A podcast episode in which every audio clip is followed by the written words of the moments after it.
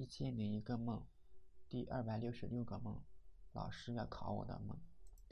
有天我在校园里边遇到英语老师和班主任，英语老师说要考我英语，他问 What are you doing？我脱口而出 I'm going to work。英语老师皱了皱眉，问你觉得 to work 对吗？我说没错呀，时态也没错呀，是不是老师搞错了？还是他想知道我能不能坚持自己的回答？不能因为别人的质疑就认为自己错了。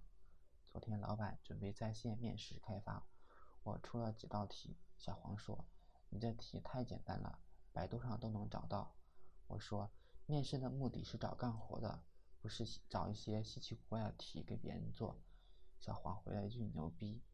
我没有说话。我最讨厌面试造火箭，工作拧螺丝，而且老板着急招人。我决定坚持做对的事情。会因为别人的质疑就轻易改变我自己的看法。